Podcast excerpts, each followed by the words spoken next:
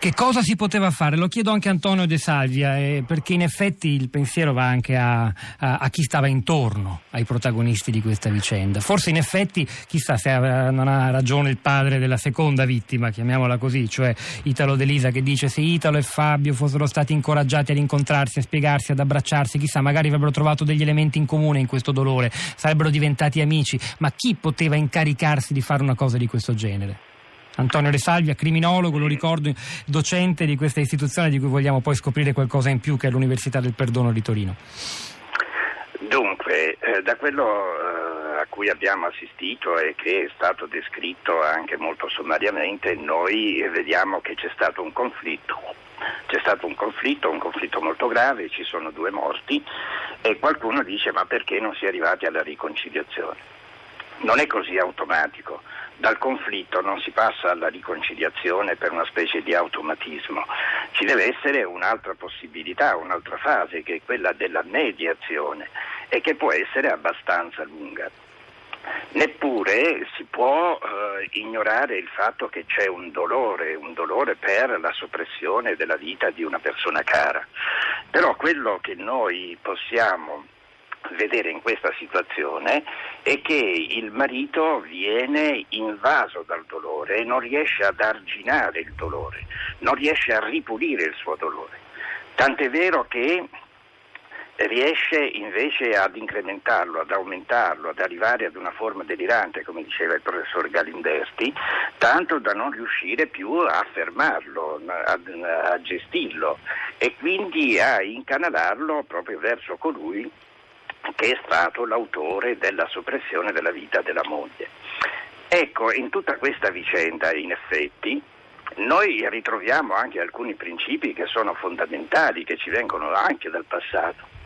Anche in questo caso il professor Galinderti ha fatto riferimento alla tragedia. Eschilo, in proposito, diceva proprio questo. Come castigare un reato, un delitto commesso senza commettere un altro delitto? E in questo caso noi ci ritroviamo proprio in questo modo, dice bene il ricorso alla vendetta invece che mettere in moto una risposta di tipo istituzionale porta a eh, incrementare ancora di più tutto l'astio che poteva esserci, tutto il rancore che poteva esserci senza riuscire a gestirlo.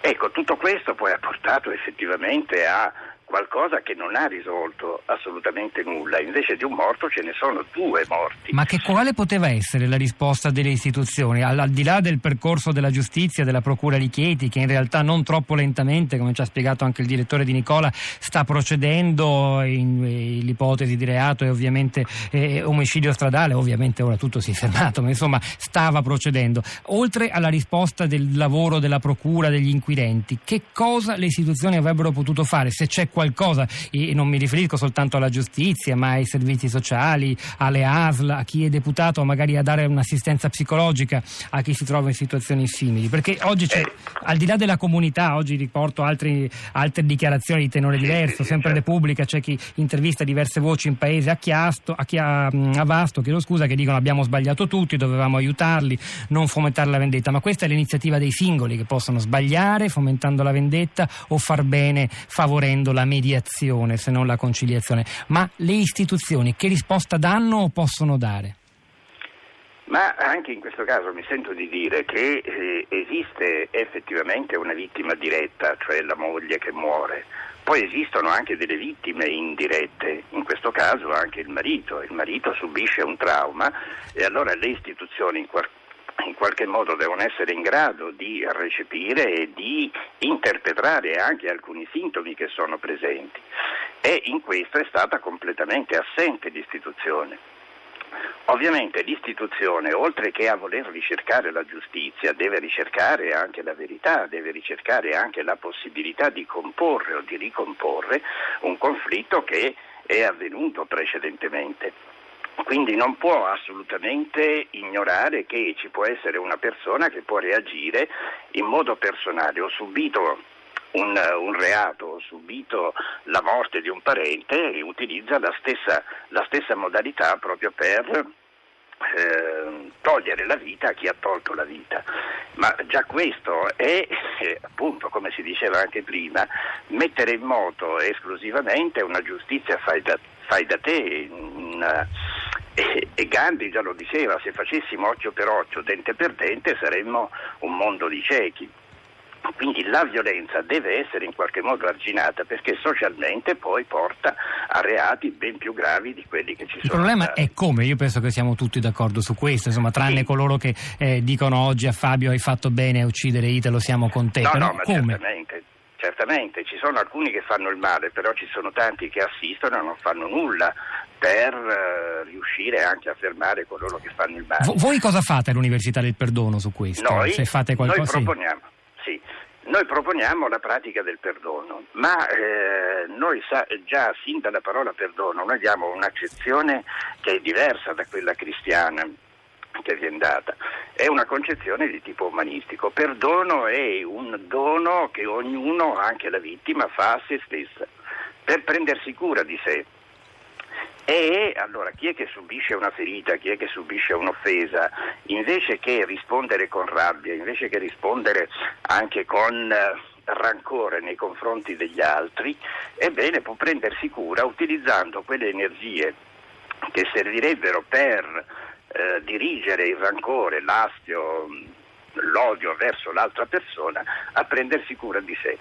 Quindi ad evitare che ci fosse o che ci sia sempre una specie di concatenazione, di reazione a catena, odio con odio, ehm, appunto offesa con offesa, non eh, mettendo in moto invece un circuito virtuoso che può essere quello di dire bene, mi fermo e penso. Dice, ma il perdono rivolto verso me stessi a che cosa mi può servire? Il perdono rivolto verso me stessi è un guadagno perché perché mi prendo cura di me e prima di eh, mettermi in riconciliazione con l'altro, io voglio curare la mia ferita, quella ferita che mi è stata provocata per esempio dal reato che ho subito, nel caso anche di reati abbastanza gravi. Ecco, noi proponiamo questa pratica del perdono, ma non è una panacea. Ovviamente eh, diciamo anche alla persona che è stata vittima, vittima di un grave reato, pensiamo un po' al reato di stupro, al reato di pedofilia, di seguire un percorso terapeutico, di non evitare, di non rinunciare a un percorso terapeutico.